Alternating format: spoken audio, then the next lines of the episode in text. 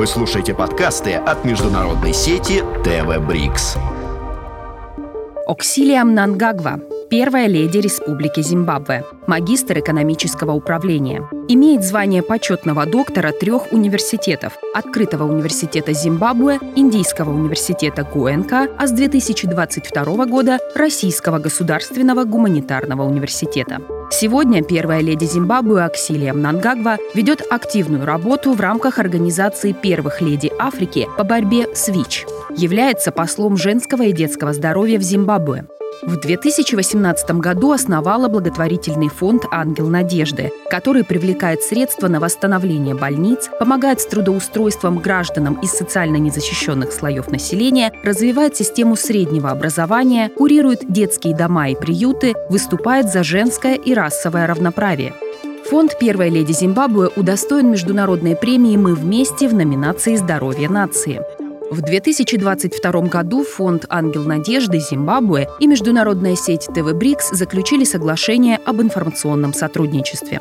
Госпожа Мнангагва, ваше превосходительство, добрый день. Мы искренне благодарны вам за то, что вы приняли наше приглашение. И для меня лично огромная честь вести это интервью. Спасибо. Быть первой леди – это не только почетный статус, но и огромная ответственность и вызов. Что лично для вас значит быть первой леди? Я считаю, что первая леди должна трудиться ради народа и ради страны. Ее определяет то, что она делает. Лично я – простая работящая женщина, и мне бы хотелось, чтобы как можно больше женщин могли иметь надежный источник дохода.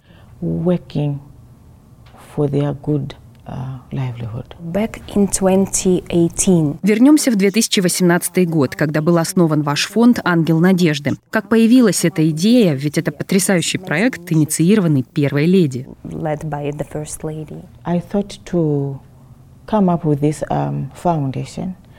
Я задумалась об основании фонда, когда стала выяснять, что происходит в городских центрах и сельских районах Зимбабве. Эта идея родилась благодаря тому, что я хотела узнать, как живут люди. Я поняла, что жизнь в городе и жизнь в деревне – это совсем не одно и то же. Благодаря работе фонда я понимаю, в каком направлении двигаться, какую помощь нужно оказывать людям, живущим в городах и селах. Я этим занималась еще когда не была первой леди. Думаю, это у меня в крови. Когда я была совсем юной, я помогала пожилым женщинам. Уже тогда я была главой семьи, заботилась о своих братьях и сестрах. И я благодарна за этот опыт. Именно в то время я начала помогать людям из нашей округи. А потом я стала членом парламента от одного из избирательных округов нашей страны.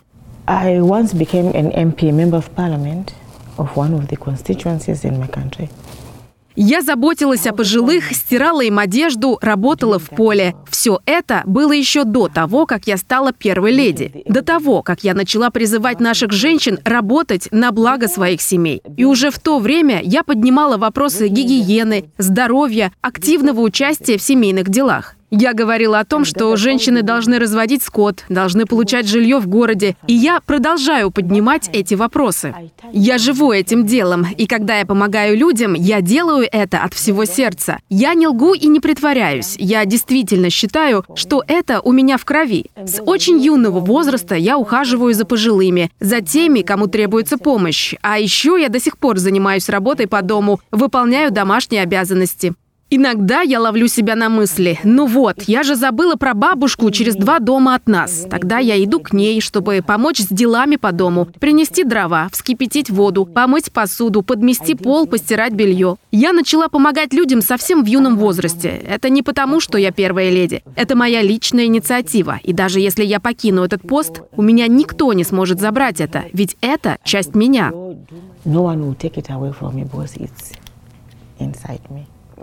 Как фонд работает сегодня и что было в самом начале?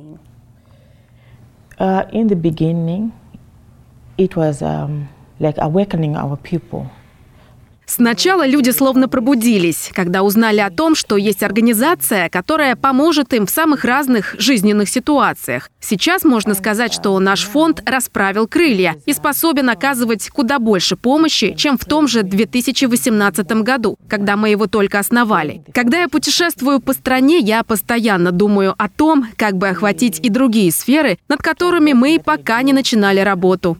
В этом и есть основное отличие от прошлой жизни. Теперь я могу совмещать то, чем занималась раньше, со своими новыми идеями. Да, мы все еще на пути сохранения нашей нации. Основное направление, по которому работает фонд – сфера здравоохранения. Наши женщины, вся наша молодежь должны понимать, что нет ничего важнее здоровья. Как первая леди, я должна просвещать наш народ, давать им знания о самом важном. Еще одна сфера, в которой мы работаем – образование. Наша цель – дать возможность получать образование всем людям, вне зависимости от возраста и социального статуса. Я работала с местным университетом, который обучает наших граждан на краткосрочных курсах. Эти курсы дают базовые знания о сфере бизнеса, учат продавать свой товар, а также работать в команде. Также в фокусе нашего внимания вопрос развития сельского хозяйства. Мы поддерживаем фермерские семьи, которые занимаются выращиванием традиционных для нашей страны зерновых культур. Особенность этих культур в том, что они не подвержены влиянию климатических изменений. Сейчас в нашей стране аномальная жара и сезон дождей. Но даже из таких погодных условий мы способны извлекать пользу. Наши традиционные зерновые культуры могут выдержать все и прокормить наше домохозяйство.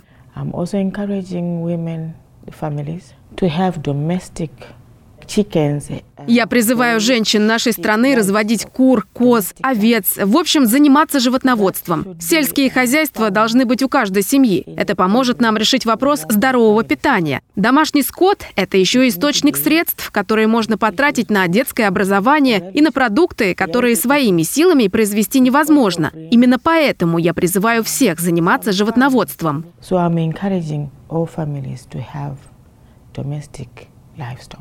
Вы настолько погружаетесь в мельчайшие детали. Да, для меня важно все, связанное с семьей. Еще нельзя упускать из внимания вопросы гигиены. Я занимаюсь просветительством в этом плане, ведь это напрямую связано со сферой здравоохранения. Одна ферма, жители которой соблюдают правила гигиены, может повлиять на целый регион. Просто потому, что это все взаимосвязано с теми же частными продуктовыми магазинами, в которых все покупают еду. So now we have a clean environment. Mm-hmm. Yes. Я думаю, сосредоточиться на этих деталях вам помогает и роль матери. Вы словно заходите в дом каждой семьи лично. Я замечаю малейшие детали как женщина и как мать. Для того, чтобы люди не забывали следовать нашим рекомендациям, им нужно постоянно об этом напоминать. Если вы сделаете это, то взамен у вас будет вот это. Так я и работаю. Это такой искренний подход. Да. Очень впечатляет то, что вы занимаетесь этим лично. Вы не поручаете задачу другим людям, а показываете все на собственном примере. Вы реализуете программу доступности образования для всех граждан. Какие положительные изменения в этой сфере уже можно отметить?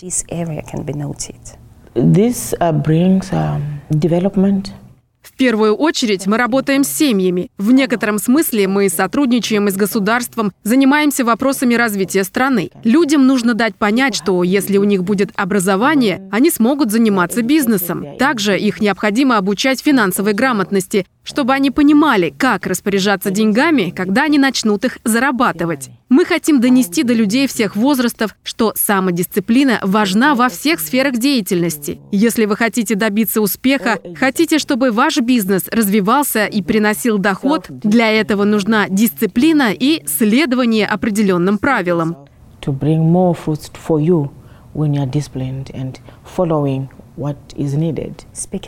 Давайте поговорим о расширении прав женщин. Какова сейчас роль женщин в Зимбабве?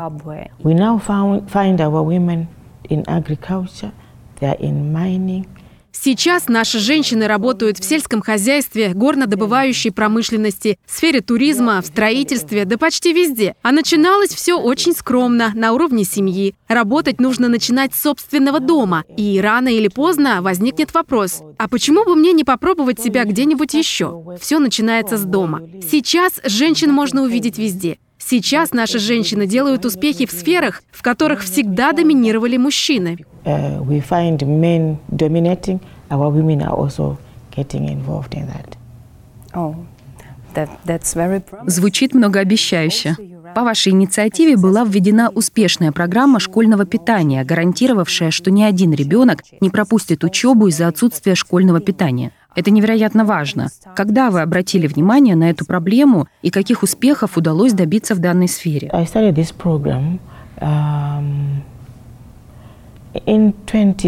Эта программа была запущена в 2020 году, после моей поездки по стране. Я обратила внимание, что многие дети растут в семьях, которые не могут позволить себе отправить их в школу по разным причинам. Где-то им нужно помогать своим родителям, где-то просто не хватает средств на оплату обучения. Тогда мы и запустили программу бесплатного школьного питания для того, чтобы и дети могли посещать уроки, получать образование. Некоторым семьям я сама лично оплачиваю обучение. А еще я сама шью школьную форму для таких детей. Мы заметили, что теперь, когда вопрос с бесплатным школьным питанием решен, дети с удовольствием идут учиться. В последнее время посещаемость наших школ выросла в разы. Почему, по вашему мнению, так важно сотрудничество в этой сфере между нашими странами, Россией и Зимбабве? It's very important for nations. Нашим нациям необходимо узнать друг друга поближе. Сотрудничество между нашими странами, между нашими фондами поможет запустить программы обмена. Благодаря этому мы можем улучшить наши системы. Мы можем помочь всем – женщинам, молодежи. Это должно стать частью общего образовательного процесса. В итоге мы сможем помочь друг другу. Организация Объединенных Наций заявила цели устойчивого развития. И, на мой взгляд, ваш фонд идеально соответствует этим целям. А мы благодарны вам за продвижение опыта Зимбабве в сфере решения социальных проблем. Это невероятно важно, и я считаю, что о вашем опыте необходимо узнать всему миру, чему должны поспособствовать и средства массовой информации.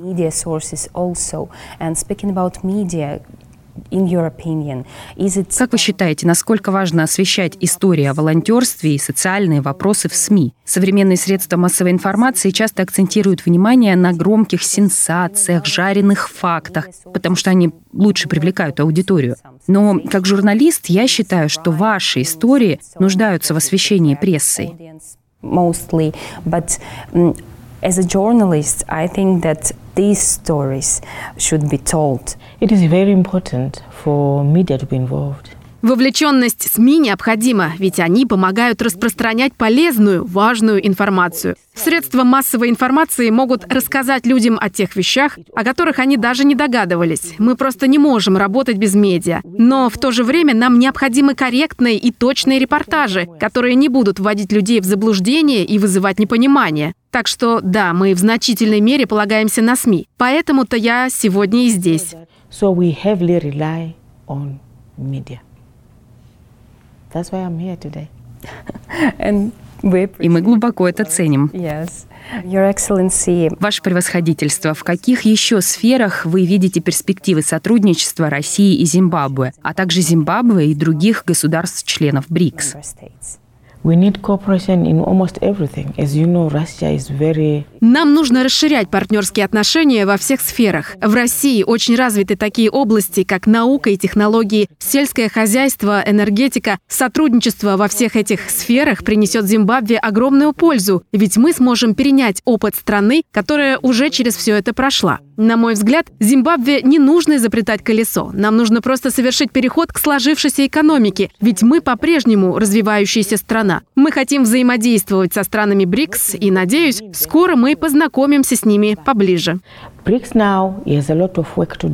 Перед БРИКС стоит серьезная задача. Организации необходимо получить представление о том, как живут все остальные страны мира, и, в свою очередь, рассказать им о жизни в своих странах. Так что сейчас БРИКС – это наше связующее звено. Надеюсь, что эти страны смогут показать миру, что происходит в Африке и непосредственно в нашей стране. Да, БРИКС предстоит много работы, и я этому очень рада. Ведь его участие может привлечь внимание тех, кто еще не знает о том, что у нас происходит, а также мотивировать тех, кто хочет выйти на объединение. Мы же, в свою очередь, тоже можем узнать о том, что происходит в ваших странах. Я бы хотела завершить наше интервью вопросом, который не планировала задавать, но надеюсь, вы разрешите его озвучить. Я слышала, что простые люди в Зимбабве называют вас Амаи. Это такое красивое имя, которое на местном языке означает «мать нации». Это поразительно. Что лично для вас значит быть Амаи?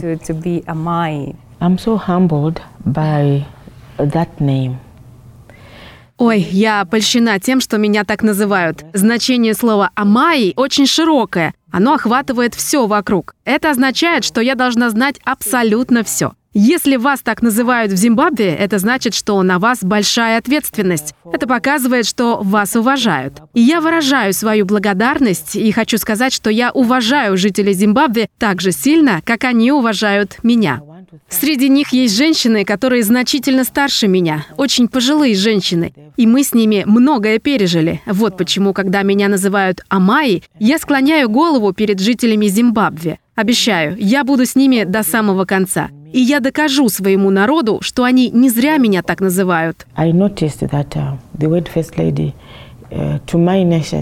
Еще я заметила, что статус первой леди как-то отдалил меня от народа. Я имею в виду, что когда вы слышите о встрече с первой леди, вы сразу думаете, как нужно одеться. О чем мы будем говорить? А что она скажет обо мне, когда я уйду? Кому-нибудь обязательно придут в голову такие вопросы. Поэтому мне не нравится, когда меня так называют. Между мной и людьми будто сразу образуется пропасть. А я хочу всегда быть зимбабвийцами, чтобы я приглашала их к себе, а они приходили бы и говорили: «Амаи, у меня вот такая проблема, вот такой вопрос». Так что мне больше нравится, когда меня зовут Амаи, чем первая леди.